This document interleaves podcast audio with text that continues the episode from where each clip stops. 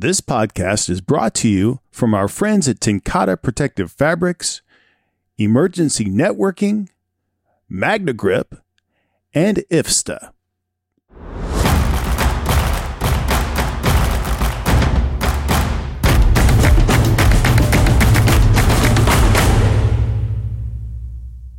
So, good afternoon, good evening, good morning, uh, depending on wherever and whenever you're listening. I will once again start with gratitude and thank everybody for tuning into the Perspectives on Leadership podcast brought to you by Fire Engineering.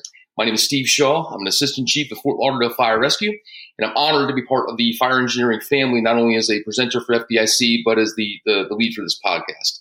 Um, you have your choice of which podcast to listen to and digest these days, and I am truly honored that you're choosing to listen to this one. So thank you, thank you very much for for, for tuning in.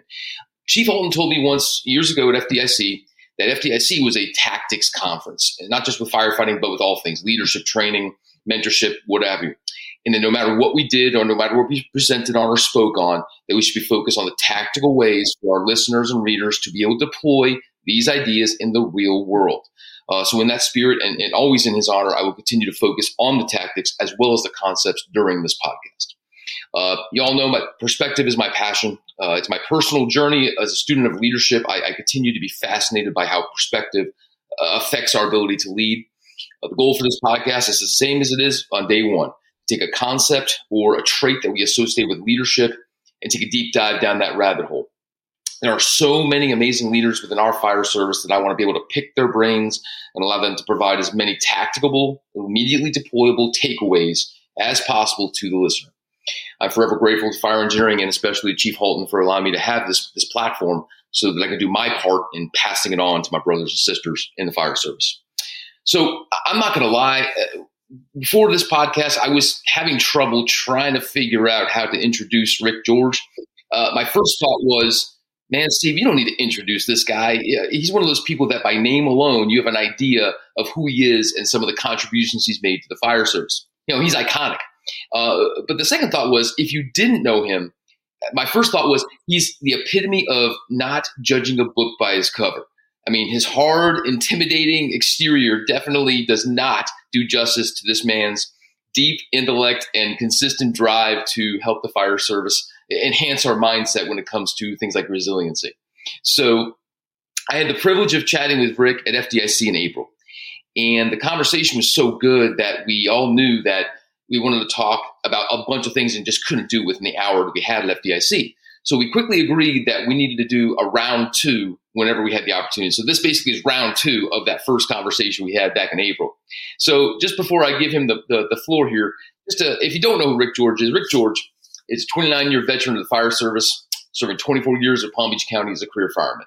Rick has ridden and commanded engines, trucks, and rescues during his career. He has designed delivery courses at, as an instructor to national and international audiences. Uh, after being diagnosed with PTSD in 2008, Rick battled to come back and finish his last 10 years of his career whole. He retired from his department in, late, in his late 50s to start his own training company, Currently teaching as an immersion, an immersion-based class on performance and facilitating groups with firemen, law enforcement officers, veterans, and uniformed personnel struggling with substance abuse and mental health issues at, the, at a local treatment facility in West Palm Beach. Rick is a published author. He's published uh, multiple blogs, chronicles, books, and is a co-author of the book Developing Firefighter Resilience. Rick is also a cancer survivor uh, he is a self self described glutton for punishment. Uh, he's been married twice, has six kids, nine grandkids, and his wife and him can be found surfing at the local beach break in South Florida from time to time.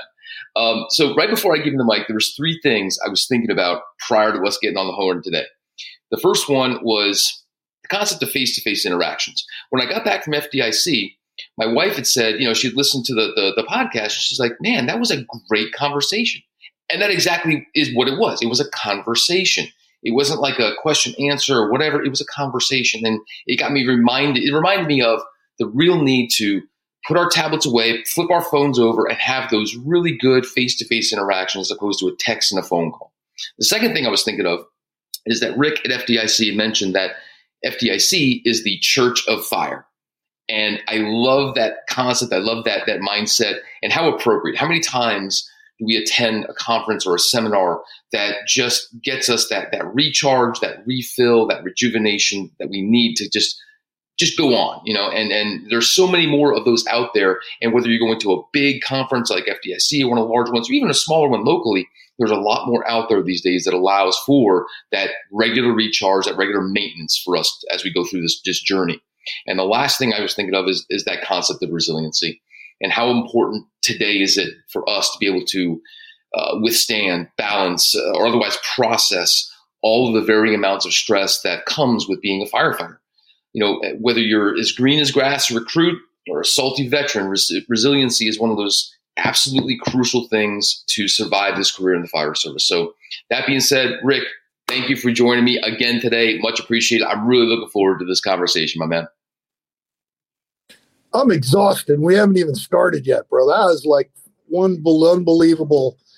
I'm just going to say I know Rick Jorge. I know him, and he doesn't impress me. So I don't, you know, that whole intro thing was. Uh, oh, you know, the other thing, you know, what's beautiful about FDI? I mean, I love being up here. I'm in North Georgia at my uh, my property up here, but uh, uh, at FDIC we're like in a fishbowl, so we're surrounded by glass while we're doing it. And people are coming by and they're they're lifting their shirts up and stuff, and they're it was just wonderful. Not girls, of course, it's just the gay guys, but it, it was it, it was uh that dynamic adds a lot to it, especially being there. But this is going to be real fun too. So, what do you want to start with, bro? Well, I tell you what. First of all, I love looking at you and where you're at right now, man. I, I got to tell you, you make retirement look really good, and it, it, just I got six and a half years left, I think, in my drop.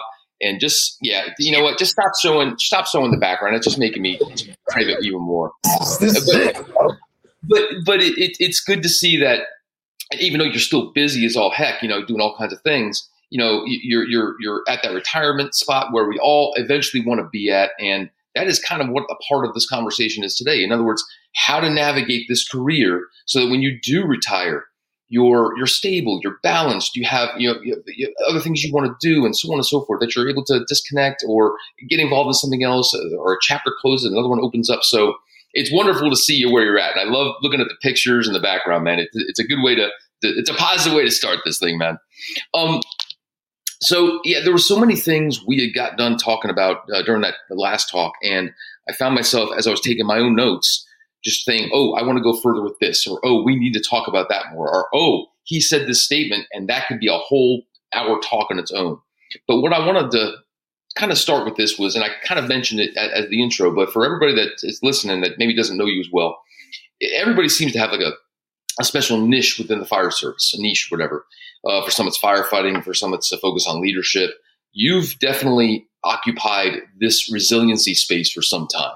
Where did that come from, and what is the origin story of all that? Okay, so it was, um, it was, it was it was born out of necessity.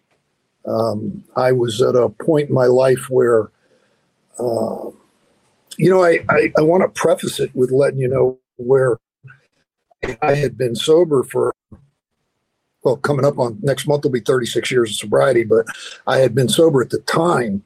I was probably uh, 19, 20 years sober. And, and, and, uh, it, there was a divorce and but it wasn't just the divorce it was i thought that I was managing all the stuff that I was going through really well. And it showed up as an anxiety where I couldn't keep my mask on my face. And it got worse from there where I was waking up at 3.30 almost every morning, 3.30, quarter, quarter to four in the morning. And um, I, I, I had lost uh, my, my emotional balance. I either knew joy or I knew just deep sadness, like a sorrow. It was uh, it was really, and I couldn't focus my thoughts. So I thought I was losing my mind, and uh, it was that's when I was diagnosed with PTSD. It was it was, and and this is important because my foundation was my family. So when my because of the divorce, my foundation gets rocked, my entire world starts to collapse, and that's where my faith actually that was the lesson that taught me that if my foundation is not my faith, it doesn't matter what I do because it's not gonna, it's not sustainable. and so I have faced a lot of adversity since then, um, uh, cancer, and uh, and when the cancer hit me, the first thing I thought was I, I kind of cocked my head and I was looking upward and I was like, all right, where are you taking me, bro? Where where is this going? What are we doing now? You know, and and um, it, it didn't it didn't even scare me because I, you know I, I don't know maybe it's maybe it's just firemen. We know it's not if it's when and what type, you know, of cancer. Uh, we're just exposed to so much stuff, and only to find out that our, our it's in our gear. It's it's so. Anyways, that opened a door for me to working with people with cancer. Um, when I was at the hospital, I, I met, I, I, made some connections at the hospital and worked with some people at the hospital. Um, and when I mean worked with people, I mean just being a, you know how sometimes all you need is just a brother or a sister to listen to you, um, and and just to just to have that ear to talk to and to to be able to be intimate and share things and not worry about being judged. Um, that happened at the hospital, and, and I, I really they don't know me, right? I don't care. I mean, I work with fire service, bro. Really, you think you're going to hurt me? I've been divorced once, married a second time. I got six kids, nine grandchildren. I got more dogs and animals and responsibilities. You can't hurt me by saying whatever it is you're going to say about what I'm going to say. You know, I know. Um, I used to worry about that a lot, but that's where it was born from. It was born from that being diagnosed with PTSD to coming to that point. And um, when I got to that point, did you want to say hello to anybody? My wife's right here. Say hi to Steve. Say hi to Steve. Hi, how are you? Hey, how you doing? good, good. so, so when when all of that happened and I was diagnosed, I wasn't sure what to do because I can't keep a mask on my face. So I reached out to some. Uh, I actually reached out to a military psychologist. That's my wife. got this. Um, so, uh,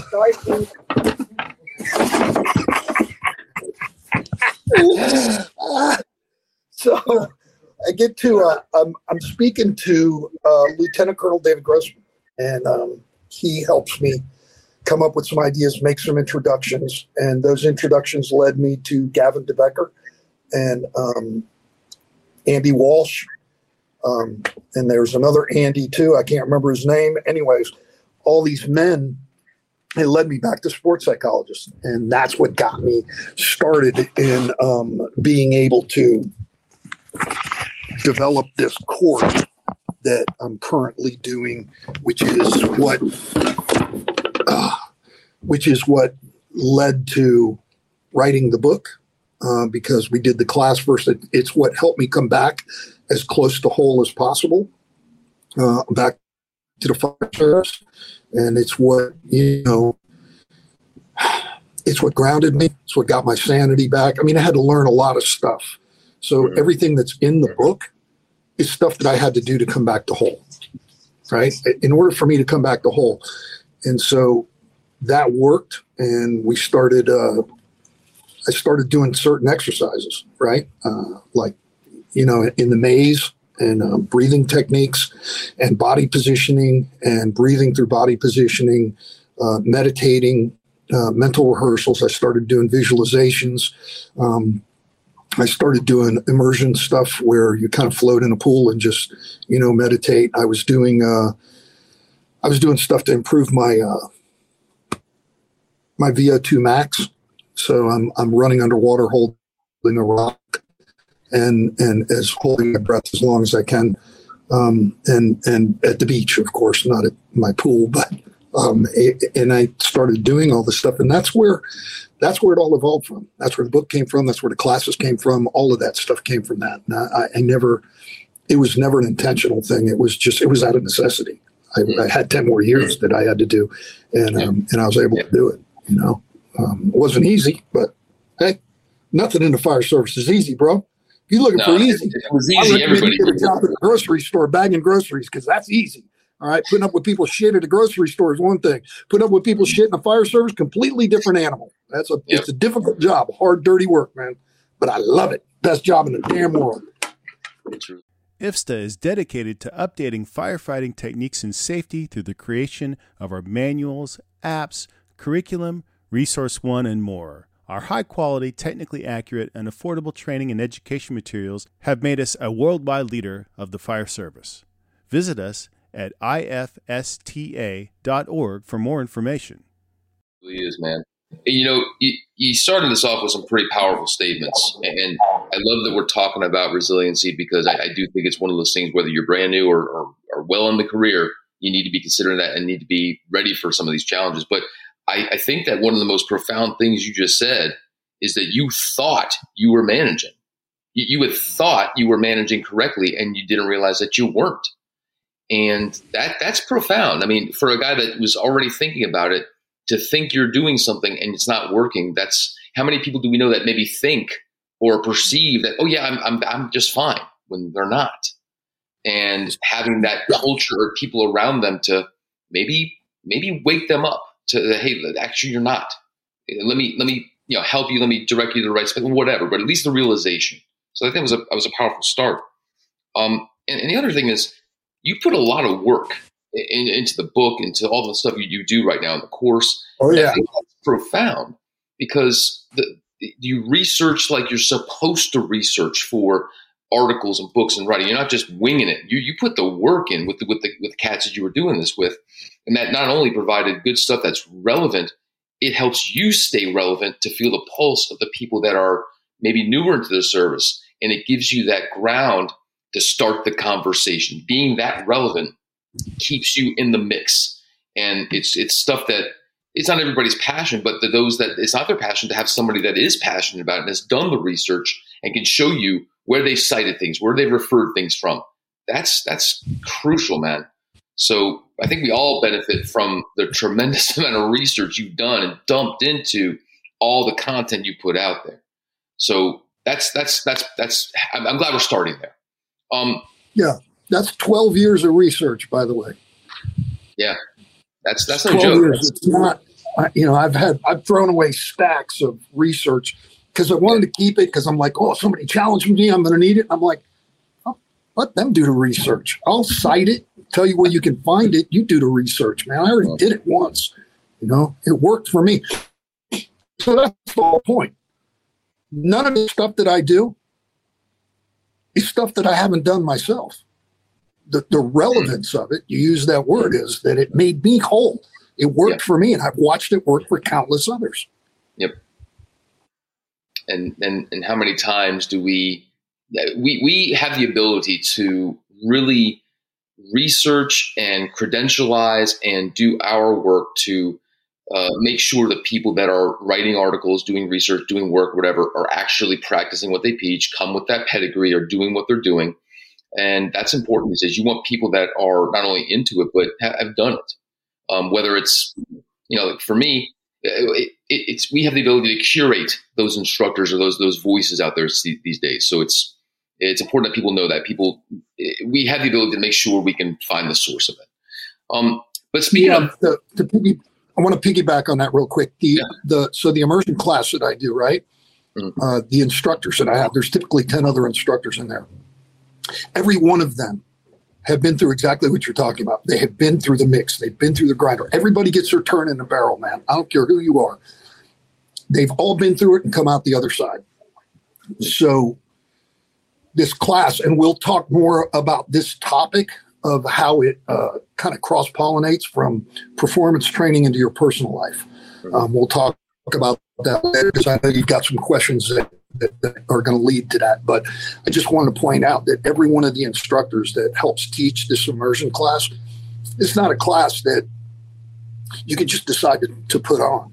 Yeah. You know, you can read the book, but if you don't have the instructors to be able to deliver the information and understand it in context, then the the possibility of you creating more damage or mm. creating training scars is is very it's uh, it could be very significant. You could end That's somebody's career. Like a trusted turnout jacket you've had for years, Flex 7 outer shell fabric delivers a perfectly broken in feel on the very first wear. Flexible, comfortable, and powered with the strength of Enforce technology, Flex 7 outer shell fabric is made to move. To learn more, visit tencatefabrics.com slash flex7. Flex 7, powered by Enforce technology, only from TenCate Protective Fabrics. That's a good point too. Speaking of that, so the book that you co-authored with Dave Gillespie and, and, and Bob Carpenter, Developing Firefighter Resiliency, you know, that came out in 2019, so it's about uh, uh, almost four-ish years old. So since its release, you know, what have your conversations been like with uh, firefighters? What has been the response? Uh, what further work is needed for us to understand this topic? Oh, it's crazy, man. I can't go out in the public without people asking for my autograph and all kinds of crazy. No, I'm, I'm kidding.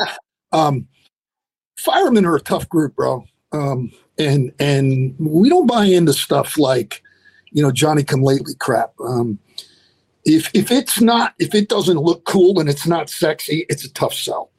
Hmm. Um, if you can't see the results immediately, it's a tough sell.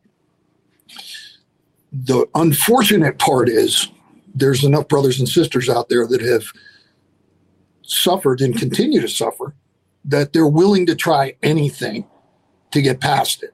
So I think when book came out, most people didn't expect it to be a book like the book is. So the book explains a lot of techniques and it, it, it, shows from class development and the laws of learning to visualization and segmenting and self-talk um, about meditation about breathing exercises the neuroscience behind it how to incorporate biometrics all this other stuff right it gets very very complex but the, the, the point is is that that information when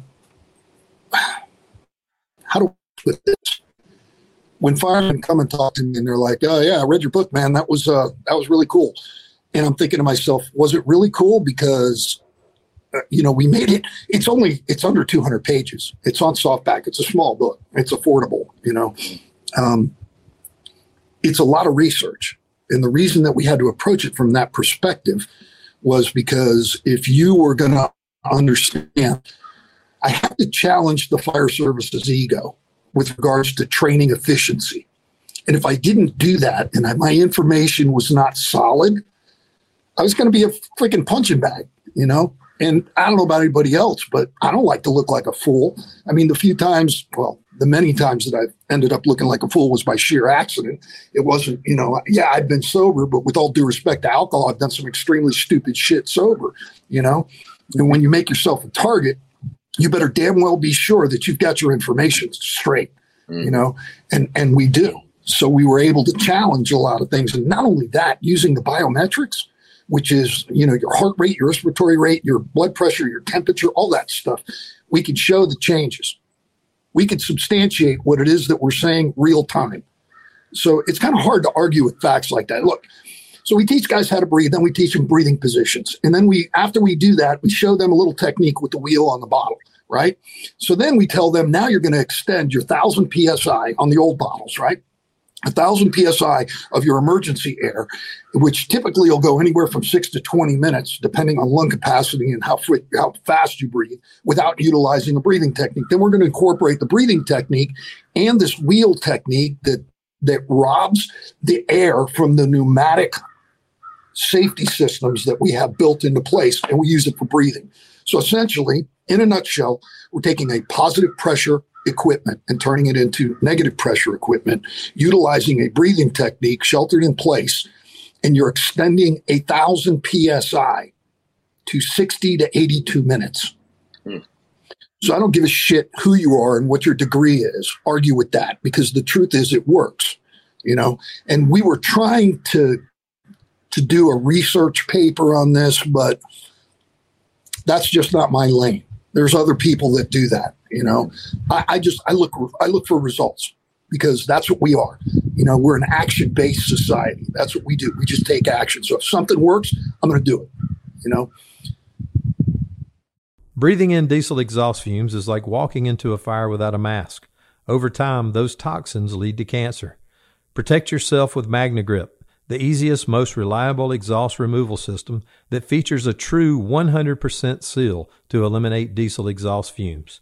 To get free grant assistance, visit magnegrip.com.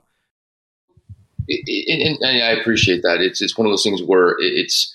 I imagine that right after the book came out, there was was those conversations. You're having more of them because it did come out, so it drove people to to seek you out and have further, uh, you know, to dive deeper into that topic. And it's an important topic. And I think that's what I wanted to talk about next. Is you know, as we talk about some of the new folk coming on these days in terms of what they're going to have to deal with with the fire service, including everything, you know, in terms of our, our trouble we're having uh, with recruitment and retention, trouble getting people into the fire service in general, you know, and then we have when they're here trying to get them to, so I won't use the word survive, but I don't know, navigate through this journey as a firefighter for anywhere between 20, 25, 30, or even more years.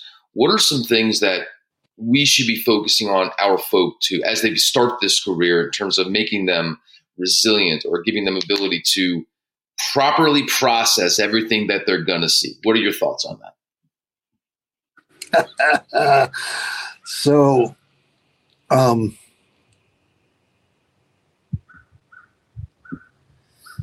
let me let me let me start with a quote, and I can't remember who said it, but it's some guy somewhere is my hero. I don't know your name, but I'd love to take you out to lunch one day and burn a fatty, right? One of these. When I say fatty, um, I don't. I do not indulge in the other anymore. Um, it said nobody calls nine one one and says, "Send me a dumbass fireman in a pickup truck." No, in three minutes they want five brain surgeons, decathlon athletes, and rocket scientists to come and solve their problems. So, Chief Eversole, with, with Chief Eversole out of Chicago, Chief Eversole. Is that who it was? Yes. Unbelievable. What what a, the freaking all-time mic drop freaking statement, right? So the fire service. I took some notes here.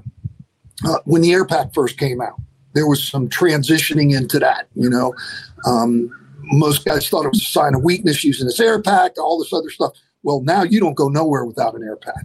It's the same with hoods. Oh, I got to know my ears are burning, this and that. Look, I get it. There's merit to everything, but everybody wears a hood now. You know, not only that, we've started changing our policy. When a hood gets dirty, we don't wash it, we, we exchange it for a clean one. Not all departments, but that was the department I came from.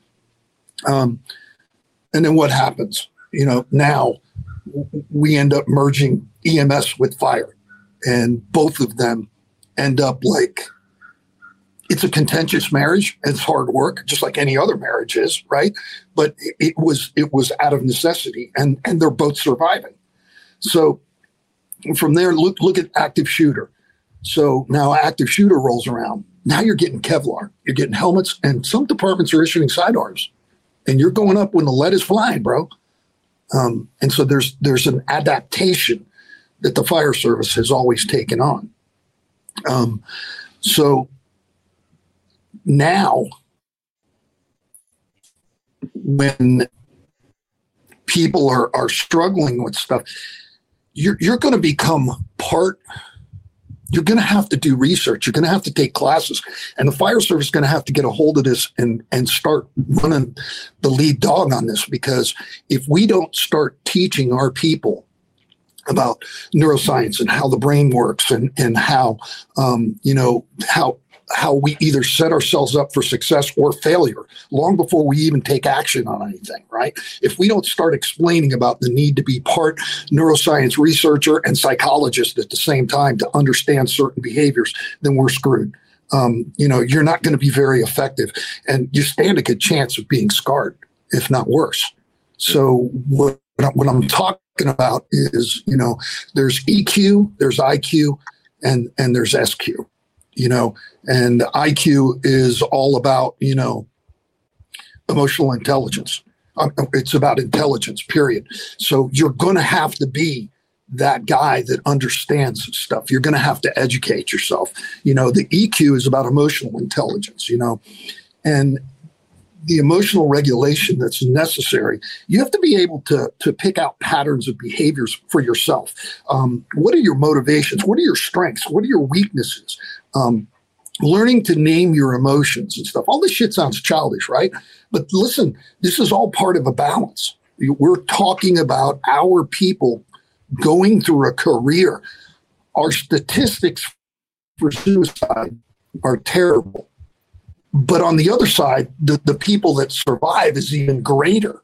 Okay. So it's it's like don't let that define you. Understand that there are people that are doing things correct and they're doing it right. Mm. Um, so so one of the one of the stumbling blocks that we come across is like when you said when when I had talked about I thought that I was good, right? Well, how do you know when it's not good? Well, well you don't know.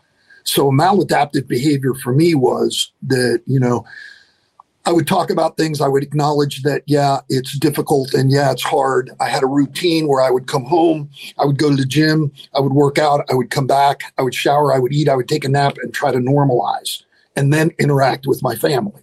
Mm. Now I have to put myself first like that because otherwise the guy that shows up is not a very stable guy and he's thinking very irrationally. And that comes from the backlash of the adrenal dump and everything else. Because when you go to work, you're you're getting you're you're programming yourself and you're getting ready to go because you don't know what you're going to run that day. You got to be ready for everything, man. I mean, if we're honest and you think about it, it can be anywhere from helping Mrs. Jones get her groceries up the elevator, right, or into her apartment on the fucking fifth floor, and there is no elevator. Um, you could you could it could be a, a signal for somewhere near a canal in Florida where we got alligators everywhere. There's just so many things to juggle on that scenario alone. Then you're looking at fires. Anywhere from a residential fire to a commercial to an industrial fire to a big box fire. We, we there's a number of things that you can run. You got a plane crash. You got all kinds of shit that, that our job requires us to be on and ready for so many things that at the end of your shift, you're excited to go home. But when you get home, you're like, oh, and everybody's excited and they're going at a different gear and you have just geared down. So it sounds like noise, you know, but it's not noise. That's normal life. It's the effect that it has on us. And this is where the IQ and the EQ comes in. And I, I, talked about the SQ. I created that, by the way. I made that shit up. I don't know if SQ even exists, but that's your spiritual quality, quality of life, right? Um, and and your spiritual and intellect, right? So there's there's things that we these intangible principles that we utilize. We call them virtues, right? There's there's honesty, there's courage, there's temperance, honor, vigilance, sacrifice, willingness. All of these things. The list goes on. It doesn't. It's not just uh, just use this. Our book opens with that because those things are the foundation of character, and character is the foundation of leadership. And whether you're on the job and you're an informal leader or a leader by rank, when you leave and you go home, I hope that God you are leading your family as well. And I hope you're leading them down a good path. And not only that, but yourself. So those three principles that we just discussed are all internal.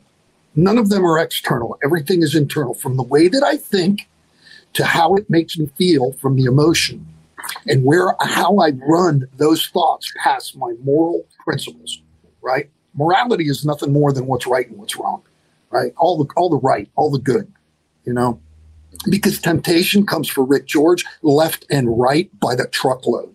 And if I don't surround myself with other like minded men, which leads to that social question about who are you hanging out with? Because, you know, as easily as I can tell you what your department values, just show me their hiring and their promotional process. I'll show you what they value. I can tell you what you value in your personal life by the people that you hang out with. So those those three principles are a thing that that the, the EQ, the IQ, the EQ, and the SQ, those three principles are the things that are foundational for us that helps you with the maladaptive. Because while I thought I was managing, I didn't until I was full. And then it came to me to the realization through the, the thought of what's wrong with you? Right. Well, everything that I was doing was not working for me. It, it wasn't it, because it was maladaptive. We got alcohol, we've got substance abuse. I didn't have either of those two right? You got women, you got violence, you got uh, dishonesty in every level. Um, and and so there are things that that we do. Let's just go out and we'll go get a couple drinks, we'll unwind, we'll relax, this and that. Yeah, that's great. That that's not a bad thing. But if that is your solution every time something bad drops, I got news for you. You're not dealing with whatever it is is causing you unpleasantness. And we're not here to be comfortable. We're here to work our asses off. And this is what the work looks like. And the reason is because when you do get the opportunity to relax and enjoy comfort, you value it even, even more. You see it in your family, you see it in you. But all of those things, back back to what we were talking about, all those things, it's an inside job, man. Everything's internal because that affects the external world. Our society's got it backwards. We think the external world affects the internal. It doesn't work like that. It doesn't work like you could have a huge house, you could have all the money in the world, people that love you because you got money and you pay for everything. But you know what? You're hollow. And so that's the difference between being successful and being fulfilled. You're never going to be fulfilled until you go through the internal and it affects the external. Seconds count when responding to an emergency. Minutes save count when documenting your day. Emergency Networking makes records management easier and faster with its Fire and EMS solution.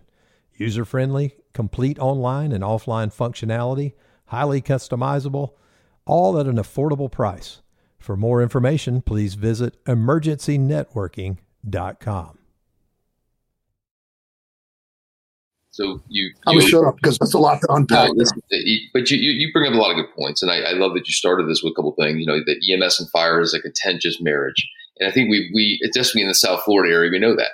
Uh, but yeah, most, most of the people that are coming into this, they know it. They, when they get on the job, they're going to be doing both. You know, so one of the things that we're trying to do, I know in our area, is making sure they understand. One, we're upfront and honest with them about what they should expect from this job. Like, yes, you will be running a lot of calls. Yes, a good portion of those will be medical, but there's also the the thing you said uh, that I thought was important was the focusing on those who are doing it right. That's that's a great start because as much as there's stress, there's people that are going through a lot. There are more that are going through it in the right way, that they're positively uh, dealing and navigating through all this, that they're learning to mitigate the stress. And we should be focusing on the positives. Hey, hey, look at this guy. He's doing it right. What is he doing to deploy that? What is he doing to balance the stress?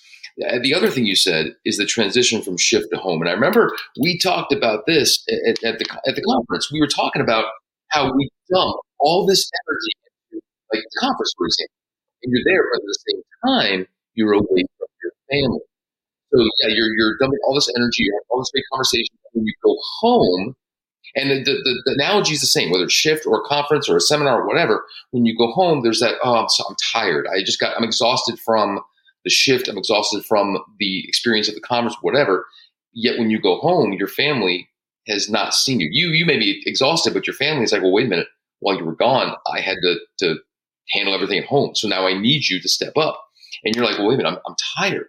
So you have to be cognizant of of all of that, the, the needs of the family, the needs of home, the needs of your friends, the needs of your children, the people that are, are close to you on the outside. So there has to be that balance. But it's important. let's do the let's do the let's do the real quick. Let me interrupt you. Let's do the the IQ, EQ, SQ real quick. Mm-hmm. So on that example, so when you come home, my first thought was when my family was coming at me was like, Jesus, could you guys just shut up and just give me some room? Let me breathe. You know, you're not gonna believe what I just came back from. You know, right. no. So so the the IQ is okay. They sound kind of needy. What do you think that's based from? Goes to the EQ. It's from love. And so the spiritual aspect is like, oh yeah, I'm married. I'm, I'm married. So I, I got some vows involved in this and and I'm actually loved by these people in a way that nobody else is ever going to love yep. me. Yep. You know, and do I look at it like that? Absolutely not. Why? Because my irrational mind is in control at the point. At this point, the sympathetic nervous system has been up and running for so long that that it, it doesn't it doesn't unwind or shut off sometimes, and we recognize it as hypervigilance. Mm. So it's hard. It's hard to get to that point, though. That's a that's a really that's a big trip up for for a lot of people and and it and it it takes actual time and energy to to compose that in such a way and who wants to do that when they just got off shift and they're yeah. like man, I don't want to work anymore. You know, I just want to just, I just want to gel. I want to relax. I want to unwind. I want to decompress, whatever that looks like. But I'm sorry to interrupt you. Not really, but that's what people say when they interrupt people. So. No, I, I, I, think that hypervigilance is also a, a, key term there. That the fact that we're on, we're on for those 24 hours. We're, we're constantly oh, yeah. in of, of arousal, like the way you said. for, for how many years? Yeah. For how many years? Yeah, I how remember. Do get, how do you get? How do you learn how to force a door? Repetition. Yep. How do you take a top off a building, read a building, I see 360s, recognize, you know, deficiencies, repetition. And through the years, this repeated thing for this hypervigilance. And brother, it's a monster. Yeah. It's a monster. Well, let's let's transition there to. I mean, we're talking about you know the newer firefighters and, and what they need to know about uh, what we're talking about here. But you know, let's talk about the ones that have been on the job for a while and that may seem like they're struggling. And where where I'm going with this is, you know, we talk about resiliency over the course of a career. And I remember reading um, Travis Howe's book. Um, it was um, uh, what was the name of his book again? It was Create Your Own Light. And I remember reading, in fact, I wrote it down because I, I, always keep it with me. It, Travis's book, he put down, because remember, he went through a series of PTSD after the Charleston Nine and whatever. Oh, yeah. And a whole, and his book is amazing. But one of the things he had said was in the book, and I actually called him and asked him about this. One of the things he put in the book was after presenting countless red flags with no one ever pulling me to the side to ask, Travis, or are you okay? I was done. And that spoke to me in such a way that I actually called him and I go, hey, man, just want to break that down for a second. Are you saying that if someone would have asked you while you were going through this, that that would have changed the trajectory of, of maybe your path? And he goes, Steve, that's why I do this. That's why I teach. That's why I present this way. Because yes. And I think about that in terms of the people that have been on for a while that maybe struggling, maybe dealing with a lot, you know, what do they need? And sometimes it's someone just to like what like you were saying, maybe just to be there, maybe to listen, or maybe to ask a question, to say, "Hey, how are things going? You look like you're stressed. What, what's going on?" To be that person that just opens the door if you recognize it, because we re- we work with people, we know them better than sometimes their own family knows them. Sometimes, so if we see them struggling, it's our duty to, to ask the question to open the door. But so, in terms of those people that are on for a while, what is your thoughts on their resilience? What do they need to know? Man, if only there was a book that somebody could read that could take them step by step through some stuff, you know, that could support it with research that, you know, and experiential learning. If only there was a book. Now, there is actually several books. When we wrote our book, I had to challenge the fire services ego, right? Because there's no way that if we wrote a book on, look, man, you know, you got to take it easy and this, is no, because it's this softer, easier path and whatnot, at least the idea that it was. Mm-hmm. But I believe that that book counter is the counterbalance to allow people like uh, Jada Hudson to write her book, for Travis to write his book, because it's about mental health in the fire service. And so, what we teach with regards to performance, it's the same stuff with the mental health side. So, if there, that, that's three books right there that could empower people to be able to, okay, what are you going to do? Mm-hmm. Because if you're going to ask somebody, hey, bro, are you all right? You better have some freaking solutions before you ask. You better think about this because they're going to go, no, bro, I'm not. Mm. I'm thinking about blowing my brains out and taking 50,000 people with me in the process oh shit, it's a little too late for you to go, oh, damn, I wish, you know, put that back in my mouth again. We call it a black marble. They live back here and boom, they fall out every once in a while. You go chasing it around trying to take it back. But once it's out, it's out. You know, so you better have some responses for that black marble when it drops. Hey, bro, you okay? No, man, I'm not. I'm thinking about taking my life. Well, how you feeling right now? Are you you thinking about taking your life right now? And the reason I'm asking you is because I can't I can't allow you to do that, bro. Mm-hmm. I love you, man. I mean, you the world to me. You know, you, if you got to lie, lie. I don't care. Just whatever. And and what you're doing is you're trying to gain trust in a person that doesn't have any hope. Mm-hmm. And when you're living hopeless, I don't give a shit what you got to do to instill trust, but you have to instill trust to be able to take that person back to the light which is what Travis is talking about. Yeah, yeah. You know, taking them back there. If I remember correctly, Travis also did a couple tours overseas. mm-hmm. and came back into the fires. He was a cop too, I think. So that man's experienced more than his share. I think, you know, Charleston was, I think Charleston lit the candle. The cake was there, it was iced, and uh, the candle was lit. And and um, now is in full bloom. Yeah. You know. So uh, I know he's that he's a he's a funny guy too, man. Yeah, yeah. Um, I think a part of this is also the social aspect of what we do. And this is something else we talked about uh, a while back the fact that we are social creatures. We desire to be in a social uh, context. We desire, desire conversations, be around other people. In general, we are, like you said, social creatures. So uh, I, would like to kind of open that up a little bit too. In other words, I think that that, that deserves some talking. So, in, in, from your perspective, um, in the terms of what we do right and maybe where we need work in the terms of the social context of where we stand in the fire service. What do we do right? What are some, let's start with the positive. What do we do right that we should continue to uh, deploy, to, to model? What do we do right with social influences? So, um, one of the, I think that adaptation is the one thing the fire service does right. It doesn't always embrace the solutions, but it if, if it's shown in the proper context, right? Where you have got people like, you know, and I keep mentioning Jada and I forget her husband's name. Do you remember his name? I don't. And anyhow, he's not a little dude, he's a physical dude. Um, and the same with Travis, and the same with myself.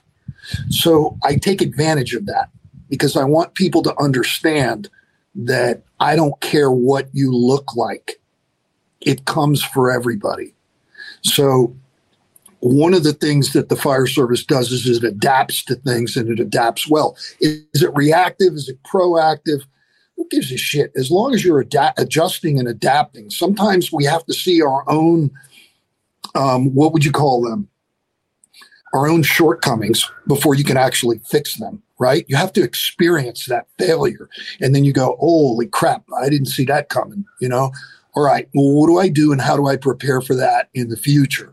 And so that has been a slow wheel that's turning.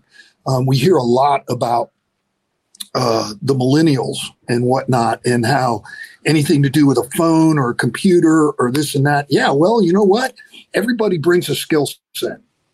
And that skill set allows them to be able to research this information and, and be able to vet people very, very quickly. Not only that, they get to educate themselves by going in there and digging around and doing stuff that guys like me had to learn how to do. These guys grew up with that stuff. So they're so much more proficient at it. Don't knock them because of that embrace what they bring mm. and find a way to put that in, right? Because the fire service is about adapting, right? We adapt, we overcome. That's a great freaking saying, but it doesn't mean shit. It's just poetry if you really don't utilize it. If you don't implement those things and learn how to become adaptive and solution based, right? It, yes, it's important to identify the problem. It's even more important to identify at least two or three solutions to that problem, right? We got plan A, plan B, and plan C.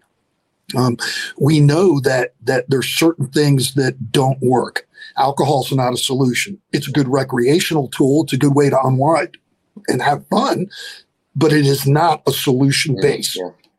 Um, so so so I, I think that now the you know and and and none of this. Let me just put this out there. None of this is the fire service's fault. The fire service was doing what the fire service does. And what I mean by that is the men that were involved in this, that's what they were taught. And that's what they did. Well, neuroscience steps in, opens the door. We start to see how the brain actually changes. We start to keep stats. We start to recognize divorce rates and violent behavior and the, way that our members are dying 10 years after they retire. Hey, listen, here's a freaking secret it's not cancer that's killing everybody. It's alcohol, it's substance abuse, it's loneliness, it's sadness, it's suicide. It's all of the above, right? So I think that the fire service now sees this information out there it's science, it's vetted, right? No different than, you know, flow paths. I've used that example a million times. When that information first came out in the wrong hands and in the wrong brains, that, that, that that's dangerous. Hmm. But the old timers look at it and go, well, yeah, it makes sense. We've been doing that shit for years. Science finally vetted what it was that we were doing. Well, science is finally exposing and showing us how the maladaptive behaviors aren't working and how the adaptive behaviors will help you overcome that. So, for example, as a human being gets older, we lose neuroplasticity, the brain's ability to be able to absorb information and grow and change, right? the old saying, a new, an old dog can't learn new tricks. No, an old dog can learn new tricks. You have to be patient and it takes many, many repetitions. Why? Because it's an old dog and it learned how to do something a specific way and to overcome it, it takes time. It takes patience. It takes vigilance and it takes perseverance. And so all of those things oh shit, those are virtues. See, that's why it's the first chapter in our book. You have to understand what the words mean. If you want to know further on that, I hear Aaron Fields is doing a phenomenal class on language and communication in the fire service and why words are so important. Mm. So, and, and Aaron has a freaking phenomenal way to be able to relate to the audience and get his information and material out there. He's a freaking genius.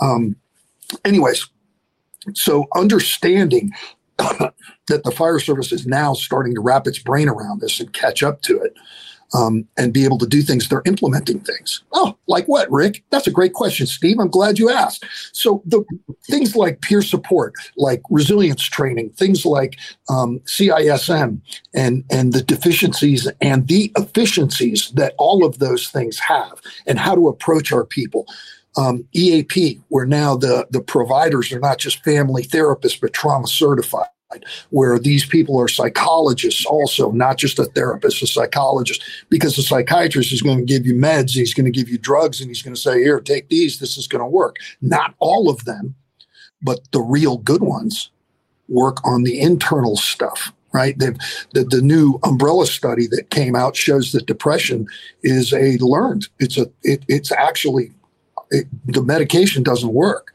It has nothing to do with serotonin uptake. It has it has everything to do with what it is that you tell yourself.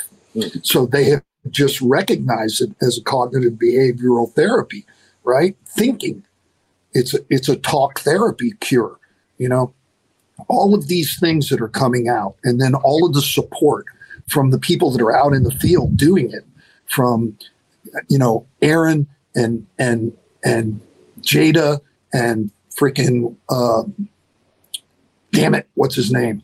I'm gotten old timers. Guy, just you were just talking about Travis and all of these other people, right? And you doing this podcast, John Spira doing the Fit to Fight Fire based on faith, family, and and and and the job and and and stuff like that. You know, um, you know, firemanship is coming back in Illinois, and it's going to be based on the same thing. So all of these foundational techniques are, are coming out now, and it's being supported around the fire service. I was in Wichita, and and I got 600 firemen doing meditation, you know, and and we open with prayer.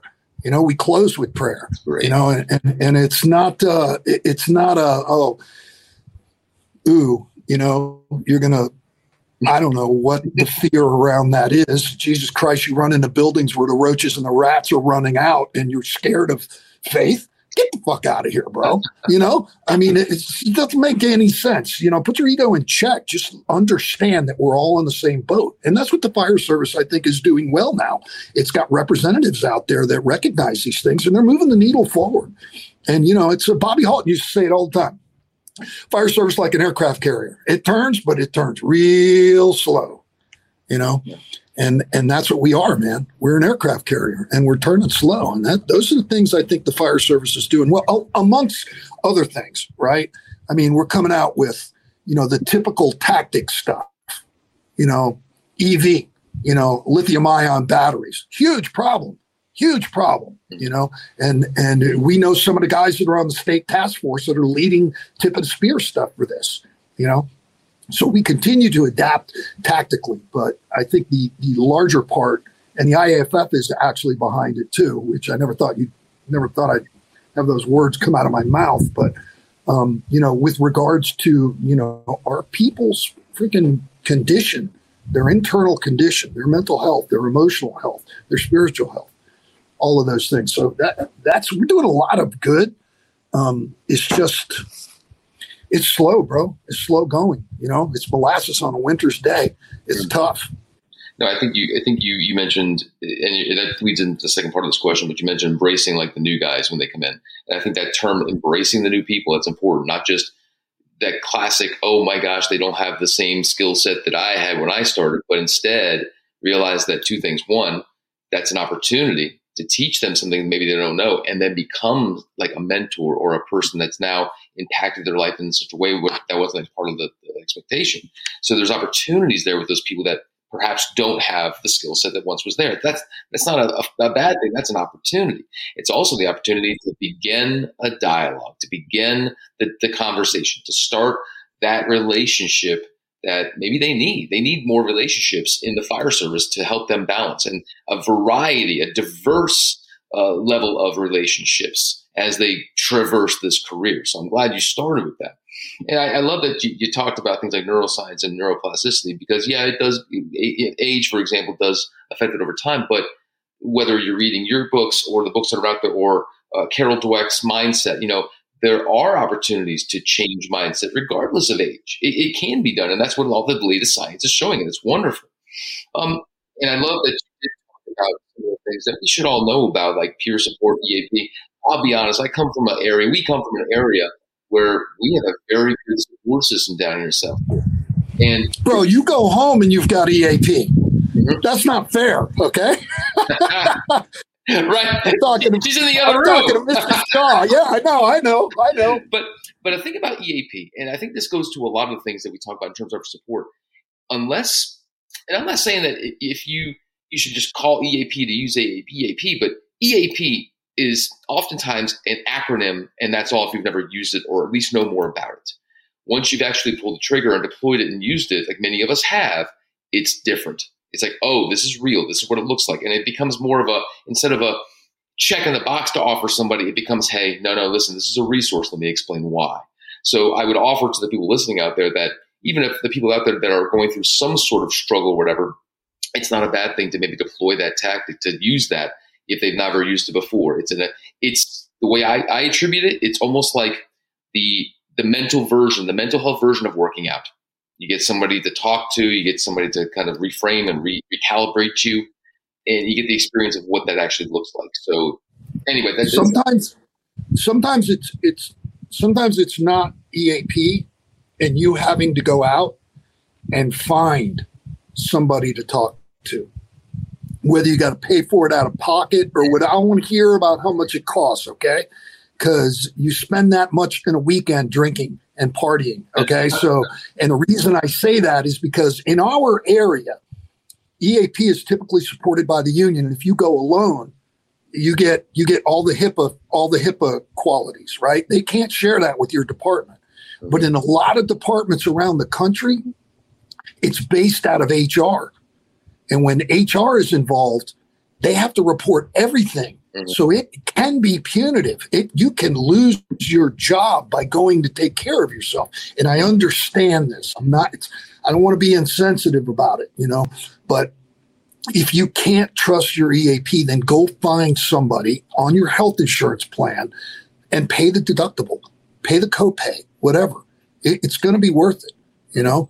um, you'll you'll find people. It's becoming more and more prevalent. You know, hundred percent. And that's a it's a beautiful thing too. That has become more accepted. It's becoming the norm, and that's a beautiful thing. Especially as you're starting this career, to know that it's one okay to reach out. It's okay to express how you're feeling, knowing these resources that are available. It's so great that it's accepted. And that that's the start. Um, so let me drift into some of these other things. You know, as we were talking about this concept you know, I was talking to Chief Halton years ago about that tactical takeaway part of this, and it, the fact that you know, regardless of what we talked about, making it tactically takeawayable or deployable. So, in terms of practical ways we can deploy resilience, what are some things that come to your mind? Breathing, um, man. I have uh, I have been involved in some kind of martial training my entire life. It started with wrestling as a kid, moved into judo, uh, moved into Muay Thai and boxing. Uh, it moved into jujitsu. Um, and all of them would say the same thing breathe, breathe. But nobody taught me how to breathe. So you want to learn how to breathe? Come to my class at FDIC. It's a it's an hour 45 lecture. It's called the Warrior's Breath or something goofy like that. I can't recall what it is. And I think it's on a I don't even think they've come out with the dates yet for the classes, have they? No. Okay, so it, will it, be either Wednesday, Thursday, or Friday. Um, and and and we'll talk because I'm not going to take up all of our time talking about breathing, but breathing is the key. It's everything. Hmm. It it is a neural hack. When when somebody upsets you and you breathe, you can go. Your homeostasis occurs. It, it, it, it lowers heart rate, blood pressure, and respiratory rate. It allows you to think clearly because when somebody says something and hits one of your triggers, one of your buttons, um, one of your stuck points, whatever, a nerve, whatever you want to call it, uh, the, the response is emotional. Take a deep breath. Mom used to say it all the time, or Nana, Grandma, Grandpa, whoever, you know, take a deep breath, count to 10 before you respond to anything. I mean, it's been it's been in our family forever. I, I didn't understand what it meant. I thought it was bullshit, you know, yeah. but it's true. Right. It. And and so the breath is one takeaway. It's one big takeaway. What you tell yourself, rumination, right? And and that that IQ, that self-talk is another big one. You need to challenge that yeah. stuff. You know, does it work? Has it worked? Is this what's got me sitting in in a you know a pre-termination hearing, or or am I getting promoted because my my processing is proper? Um, all of those things are important. Um, there's more. You know, you can go into meditation, you can do visualizations, mental rehearsals, imagery. Um, there, there is uh, there, there's a number of things that we can get into with regards to all of that stuff. But breathing is a neural hack. It it it it shifts the mindset. It actually releases chemicals in the body that allow you to think rationally again. But if you haven't prepared for that storm prior to the storm, like you listen to this podcast and somebody says something that pisses you off and you breathe and you're like, that shit doesn't work, you know, and then you come out all emotional and everything. Well, that's a storm. So you have to prepare for that storm before the storm hits, right? So if you're not recognizing, look, this is my trigger, this is how I want to respond, and this is what I think the appropriate response is. And then you run it through a scenario base, which is based off of a mental rehearsal. Okay. But if you haven't learned how to develop that, there's a certain wavelength that you want to get into with regards to the brain and it's it's all measured in hertz it's electrical activity that certain wavelength is what allows your brain to recognize it and incorporate it as a repetition. So the more times that you do it now when this trigger this nerve whatever shows up again your response you have a conditioned response. What you're trying to do is recreate a default. Mm-hmm. So there are some moving pieces that are involved in that, right? Um, and and in order to incorporate that, all of us go through that in the fire service. When we show up on a scene, we want to go and we're going to go force this door, but there's smoke and fire, babies falling out of windows. You know, there's frogs and locusts falling out of the sky, and it just all hell is breaking loose, right? So, what do you do? Well, at home, I would run that scenario through my head over and over and over again until when I start showing up on fire scenes, my brain recognizes and goes, "Oh yeah, we've been here about 500 times." You know, let let's let's get to work, man. You know, it, it's not ignore the outside stuff. It's keep your peripheral, but keep your keep your keep your mindset where it belongs. If your mindset is not clean and you're not clear on what it is that you're trying to do, then you've got some work to do around that.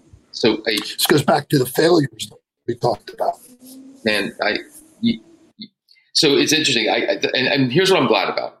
A lot of people I talk with are are saying the same things in terms of like, like breathing techniques, self talk, meditation, those kind of things. That if you would have mentioned 20 years ago, they're like, yeah, blow it out your rear end.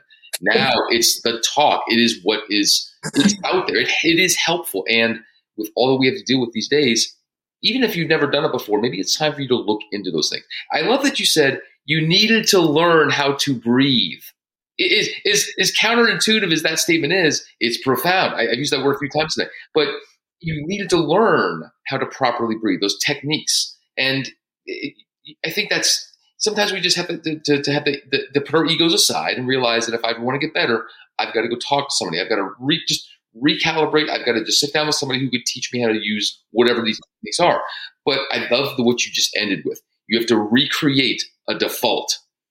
Man, that I love that because a lot of us go into with into things with a default mechanism, a default setting, a default response already there. Some may be great, eh, like you talked about in terms of the job, um, but sometimes those defaults are in need of a recalibration. Let's put it that way. So I love that you just very good. That's a good way to put it. Yeah. That's a great way to put it. Recalibrate that default. Yeah. You know, add to it, expand it. You know, because sometimes, listen, I'm going to tell you the honest God's truth. I don't think hypervigilance is a bad thing. We've been exposed to some stuff and we know that the way society works and stuff. And sometimes that hypervigilance is appropriate. I mean, we live in South Florida if you're walking around and you ain't carrying concealed, that's something wrong with you, boy. You know, my, my, my point is that's a joke. My not really, but my, my point is is that you have to be aware of that stuff, but you cannot let it run your life. Mm-hmm. Yep. It can be a, it can be a spice or an herb that you put on your life to, to enhance it. Okay. But you can't overload it and let it run your life. There is a balance. Okay. And that's where the breath comes in because the breath is that neural hack. Okay. And if you think you can't be hacked, you are every day. Turn the television on, watch the news for 20 minutes. I promise you, you will be like, what in the hell is going on around here? And you're going to notice your emotions coming up, right? And, and stuff. You've just been hacked, bro. You've just been hacked. So the, the breath yeah. is everything to add the perspective to what is going on. There are some things we can control and some things we can't. And there are things that we can influence, right? And we have to be aware of that, you know? And I mean, the more of us that do that, the better off we are. You talked about how it's becoming the norm now. That creates a bond among us, you know, and a strong bond because bonds that are forged in adversity are extremely strong. And, and don't ever forget that because when you retire, you still have that bond with other men and other people, you know, and, and it's, uh, and you'd be surprised how it's, uh, it doesn't matter what discipline you're in the fire service, law enforcement, corrections, treasury, military.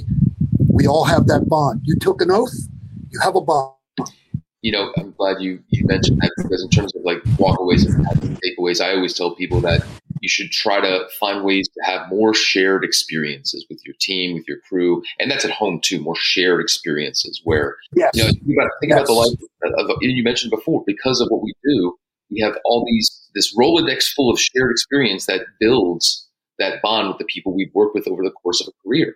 So perhaps in creating opportunities for more positive shared experiences, whatever those look like, is a way to help balance that out. Whether it's outings with family, whether it's getting together after work and doing a run or a stair climb, or just rucking throughout the, your, your, your first do, but with the, with the team, with the group, where you're not working, but you're kind of just decompressing. Maybe there's ways to do that. But I love the idea of creating more positive shared experiences because of the reasons you just mentioned. So that's a great way to, and, and it's a great way to transition to this question.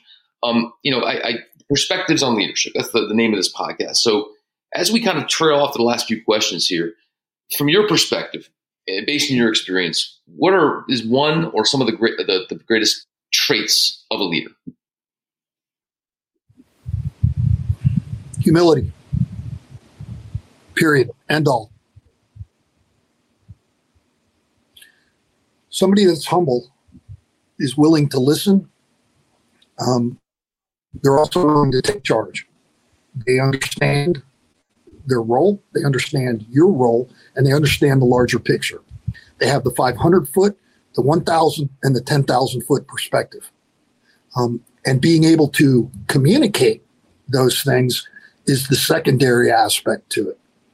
So the humility and being able to communicate. Um, but you know those traits, there is no single trait. There, those traits are called virtues.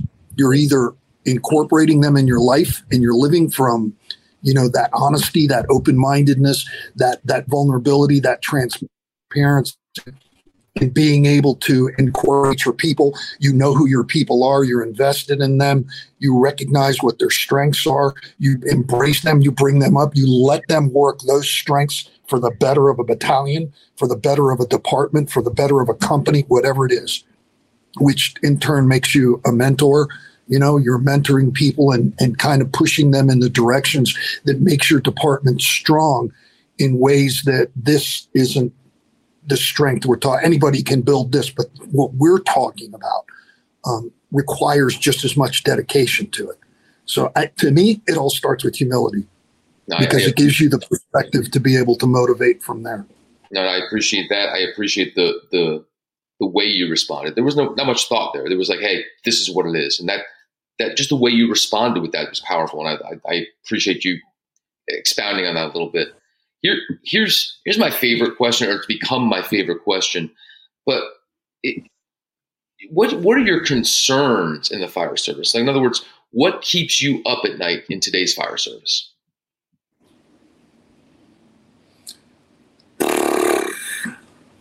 Nothing. Nothing. What does that mean? I, I, I think the fire service is in very capable hands of a younger generation. They're going to continue to honor our traditions and our values, and they're going to they're going to they're going to build on the things that you know. I, I listened to a. Uh, I wish I could give the guy credit. It was called. Uh, it was a keynote, and he talked about standing on the shoulders of giants and how we've all built off of the shoulders of others, right? And and I think that this generation is going to continue to do that, bro.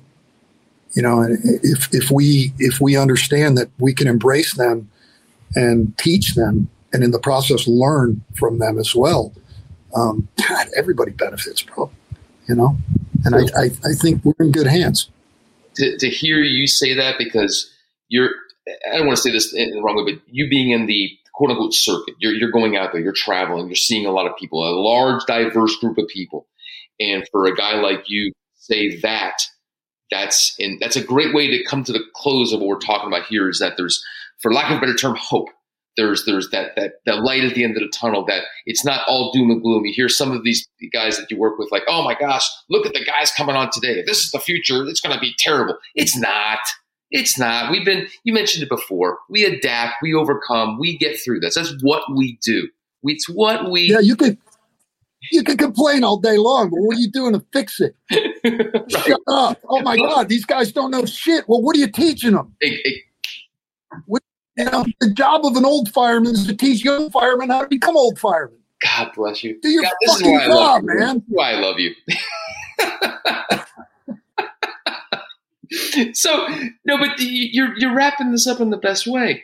We've been talking about a lot of the the struggles and the stripes and the resilience and, and, and ways to, to tackle that. But at the end of the day, we have amazing people we work with. We have smarter people that we work with. We have people that are have different avenues of communicating those positive things than ever before. We have different resources we've never had. And yes, do we have challenges? Do we have struggles? Do we have strife? Are we going to have a tough job? Absolutely. This will always be a blue collar, dirty, gritty, tough job. Always. But you're Adversity right. is opportunity, bro. Yeah, yeah. Adversity is opportunity. Yes, embrace it, bro. And and that is even at my level now as an admin guy. That's the struggle I have is trying to make sure that people understand that all the, the struggles they're going through and that what they're dealing with, there's opportunities in all of that.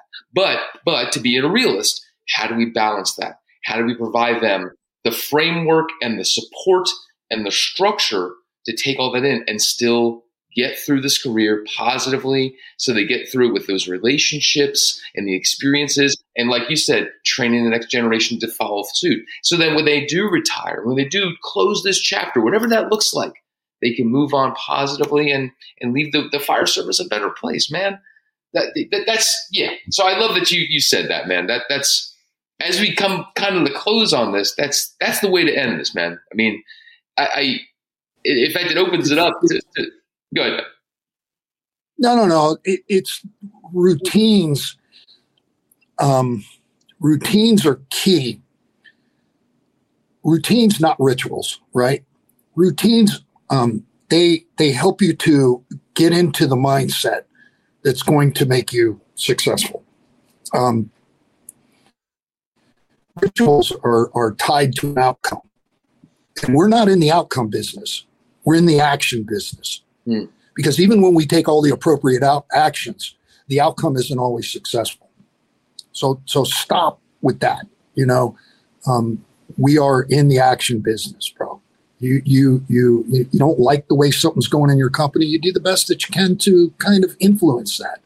You know, you talk to people individually. Maybe you talk to them as a whole. Yep. You know, routines are, are key. Routines are, are important. That's what sets the mindset, We're talking about uh, establishing a routine to recognize your triggers, establishing a routine to, to implement breathing with body positioning. Uh, we're talking about establishing routines that help you to create and refine your default um, and and and alter things. You know, these are routines. Um, they're not rituals, bro. You know, rituals are, are cool you know, they, they, but there's an outcome that's expected with that. And in the fire service, we're in the fucking action business.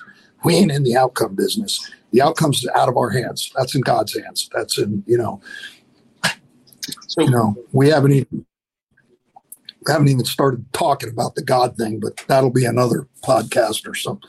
I do enough of that with with like John Spira and, and Cody Trestrail and you know the guys in, in our cadre. You know, they're they're uh, they're very, um, you know, I, I, think you, you, uh, I think that the upside to being broken is it shows you a lot of truth about yourself and about what your beliefs are. So let me let me ask this last question. For look, as we as we kind of trail away here, you know, we talked about a bunch of things, but and I always seek the the the the from what you guys, whoever have in the podcast for for future ideas. So based on what we talked about today, and and talking about the future, talking about the people that are out there, what else do they want to hear about? In other words, if I'm going to do future podcasts, what are some things that I need to be focusing on uh, for our people out there? What would be the first thing that comes to your mind? Man, I'm not even. There's just you could go in a lit. I think that. I think that the diversity of the way that people think and approach things is is is our strength. Okay. And and when I mean diversity, I mean that you're going to approach something in a completely different way that I would approach it. And what that does is it reaches another another segment, another that's why there's 10 instructors in my cadre. Everybody has their own delivery, their own perspective, their own story. And with 10 instructors, I have 10 times the chance of capturing the hearts and the minds of, of these these men and women that come through our class. Um, so what what do I think that you should be going in? I think you should be, keep doing what you're doing because I think you're doing a, a, fantastic job. You know what what I think you should be doing isn't as important as what you think you should be doing. Hmm. you know what I mean? Thank you for throwing that, that back. I, I, I it.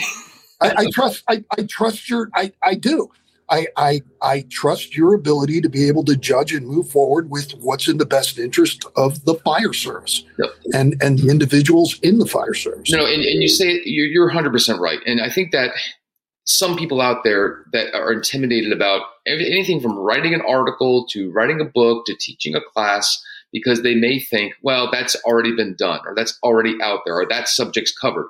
Well, maybe yes, but you may present it or display it or tackle it in a way that does, it resounds better with somebody that the other person didn't do it. And I think that we have That's to right. sure that keep that in the forefront of our minds because it, it, we can we can digest a zillion things out there from podcasts to articles or whatever, but sometimes something something hits you different than it does somebody else.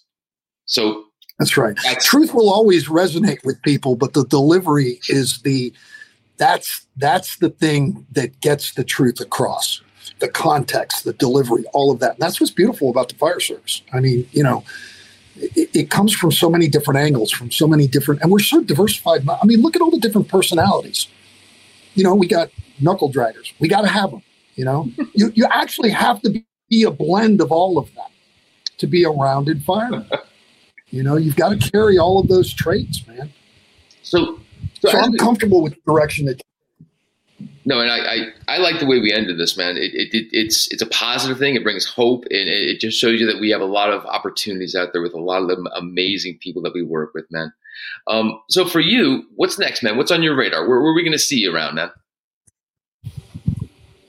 I am off until February. February will be at North Florida, and then we've got Illinois, and then we've got so we've got North Florida Fire Expo and then we've got the Firemanship Conference, and then we've got MAFC, the Metro Atlanta Firefighter Conference, and then I've got some individual stuff sprinkled through there um, what I've learned is I don't travel very well anymore. So if I'm going once a month only, that's fine. You know, there was a time where I could go every other week or every week, mm-hmm. and I was good, man. I, I, just couldn't get enough. You know, yeah, I'm full. I'm good, man. I'm good. I like I like my bed. I like my wife. I like coming home to my house. I love my life. You know, I got a life that I really I I don't deserve. I, I, sometimes I just go, what did I ever do to deserve the life that I've got? You know, because you know, I mean, I, I look at some of the stuff that goes on in the world. You know, we have we go from the fire service to getting a much more a broader world view of stuff as you get older. I think your own mortality comes into question. You start looking at shit from a much broader view. You know, I mean, I, shit, I could be living in South Israel right now that's fucking hellhole right now. Yeah. Um, you know, but my my point is is that um, I've got some stuff coming up. Um, Instagram Tactical Resiliency Training LLC. We keep it updated, kind of. Um, I'm not a real big social media guy anymore. You know, um, uh, ta- uh, Facebook. You know, same thing. Tactical Resiliency Training. Uh, our YouTube page, my LinkedIn page. That's it you know, um, I got stuff going on. I don't really advertise. Um, I was talking to uh, Jeremy with, uh, I think it's uh, Fire Talk Radio, mm-hmm. and um, I was I was going to get him to start. Um, he does a lot of marketing stuff too, and and my marketing is all word, word of mouth. And I don't I don't know that I wanted to get that busy. Honestly, I, am It's just it's hard work. Yeah. It's it's a lot of work, and it takes me away from what I have grown to love, and that's my family and and the life that I have now. You know, so these podcasts are wonderful, and I would encourage anybody that's uh, that's you know in in the training area or, or wanting to do things and be relevant that um, you know do it based off your experience. You know, off of the necessity. You know, the stuff that you talk about is it's exactly that. It's based off experience and necessity. The things that you've witnessed, the things that you've seen, the things we could do better maybe just have an open dialogue, a conversation, whatever. We need a lot. We need a lot of that, and that's it's good that we're, we're ending on that. So, so let me just summarize some of the things we talked about today before closing up. And I appreciate everything we've talked about in terms of. Um, I loved how we started off with that when you were going through your your challenges. There was that idea that you thought you were managing that stress, and I think that was a, a profound way to start off and, and, talk about the fact that we sometimes don't realize what we're going through until it's too late to say different, say a different way. Sure. Um, we also talked about your book, and you know, in terms of tactical takeaways and talking about resilience, you know, guys, if you're listening out there, it's something that if you wanted to start understanding resiliency, that picking up that book, kind of really just kind of get an idea from that. And as, as Rick says, it's not a long read, but it's powerful. It's been researched and, and vetted. So if you want to start somewhere, that's maybe somewhere you should start. Um, we talked about focusing on the people that are doing it right. And I think that was a good statement, especially in the middle, because we do focus on, okay, if this person's having a challenge or what are ways we can help people, but there are a lot of people doing it the right way. Maybe seeking them out to see what makes them tick. What are things that they deployed that works for them and seeing if those work for your, you in your life in terms of resilience. We talked about things like neuroscience and neuroplasticity and the fact that even though you're getting older, you still can learn other things. You know, you still can change. It may take a little time, but with time and patience, you still can uh, either change your mindsets or learn additional things that are out there. We talked about things that are more practical in nature, like self talk, meditation, breathing techniques. And I love that you said you had to learn how to breathe. That's a profound statement. You know, it doesn't just happen. You don't just go off and do things. Sometimes it needs an education. Uh, something as simple, but not as simple as the proper way to breathe and, and, and use that as a, a way to, to, to be resilient. And I love that we said that recreating a default. Out of all the statements that we're walking away with today, I love that that idea. That's going to have me kind of opening things up in terms of my default settings or people's default settings, and how can we recalibrate those in a more healthy way. Um, either we talked about humility and dove into that, and and we ended off in a positive way in terms of just reinforcing that the fire service is in good hands. We have a lot of good people out there. We have a lot of good ways to transmit information. We have a lot of conferences and seminars of people spearheading and, and championing things that are good for the fire service in this space and others. And, you know, this is a great way to end off this topic. I still think that for me, I'm still going to, I still want to do more research, especially on the, the neuroscience area. I think I want to dive into that, and especially on IQ, EQ, and as you say, SQ. You know, I like that you're inventing things. That's wonderful. um, but eh, what as we as we're wrapping up here, Rick, what are your final thoughts? What what what are, what are we uh, as we're speaking to the listeners and ending up here? What are your final thoughts?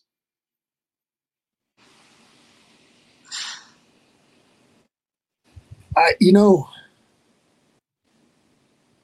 it sounds kind of goofy, um, but many of us, uh,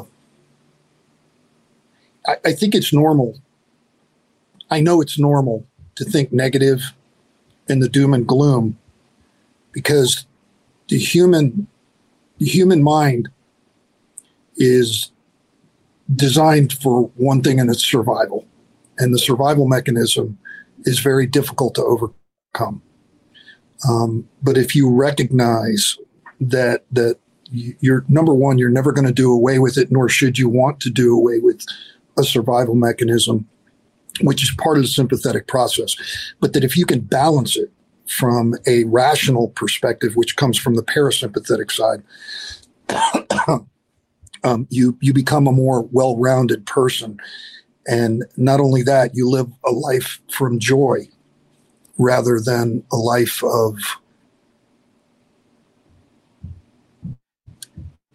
of always focusing on on the misery and and the bad thing and you know it, it's very difficult to uh, i can't even find the word that captures that right now at the moment um, that's a byproduct of being 65 years old you know you just kind of forget shit. I don't know how in the hell gustin remembers the stuff that he does. That man that man's mind is sharp as a tack. I love that man. Amen. But my, my point is is that you know don't don't live your life in in you know quiet frustration and and isolation. You know, there there there's so much more out there that that will impact your life in such a positive way.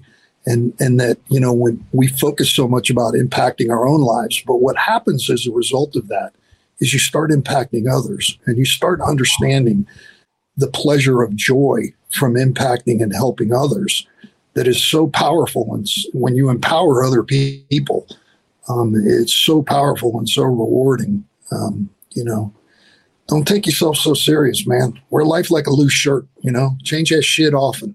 when I had hair, I used to bleach it, you know, I, I did all kinds of shit to it. I mean, it's maybe that's why I ain't got no hair left now, but you know, um, the, you know, my, you, you get it, you know, don't take yourself so serious, bro. You know, it's uh, life's too short. There's a lot of a lot of pleasures out there. There's a lot of joy to be had. You know, we just happen to be in a we happen to be in a tough industry that um, can rob you of that. And don't uh, it doesn't it doesn't rob you. You rob yourself of it. Mm. You know, take that shit back. Take it back. Take it back with a vengeance. If you're going to hate something, hate being freaking negative. Mm. You know, hate being in debt. You know, if you're if you're gonna, you know, steal something, steal joy, steal pleasures, steal love. You know. Well, listen. That's it. That that's that's a great way to to, to come to a close here, man. So, um, Rick, thanks for thanks for doing this again, man. Um, I always I always enjoy talking with you. It's it's it's. I've got, I'm, I'm glad to have gotten to know, to know you. I'm glad to be able to pick your brain and see inside your brain and really just uh, get a different perspective when I, I talk to you, and it, it's it's so healthy for me to for, for anybody to talk to you and kind of hear your side and then help you help other people. Uh, it just it's I love talking to you, man. It's it's every time I do, I feel like I walk away a, a better and happier person. So I hope that the listeners are listening here have the same effect. Um, so as we wrap up, uh, as always, um, second Friday of the month for the Perspectives on Leadership podcast. We talked about a lot today. If you ever want to reach out for more information, obviously we mentioned the book um, uh, and uh, developing firefighter resiliency. If you have any questions of what we talked about today and you'd like a little more information, you can always reach out to me through fire engineering or Rick. We'd be happy to, to point you in the right direction of all these resources we're talking about. It's that important that we're not we're not in some ether. We're not some sort of untouchable people. We're here to help the fire service. So if you have any questions and want to dive into more, we can direct you in the right direction. Um, so thank you all for listening. This has been once again a wonderful opportunity to, to, to pick the brain of some people out there. Um, hope you got a lot out of it. And um, I, I, guess we'll see you next month. So Rick, thanks once again for, for hanging out with me. Much appreciated. All right. pleasure, brother. Thank you for having me. All right, everybody. We'll see you next month. Thank you all for listening. God bless and be safe out there. Take care.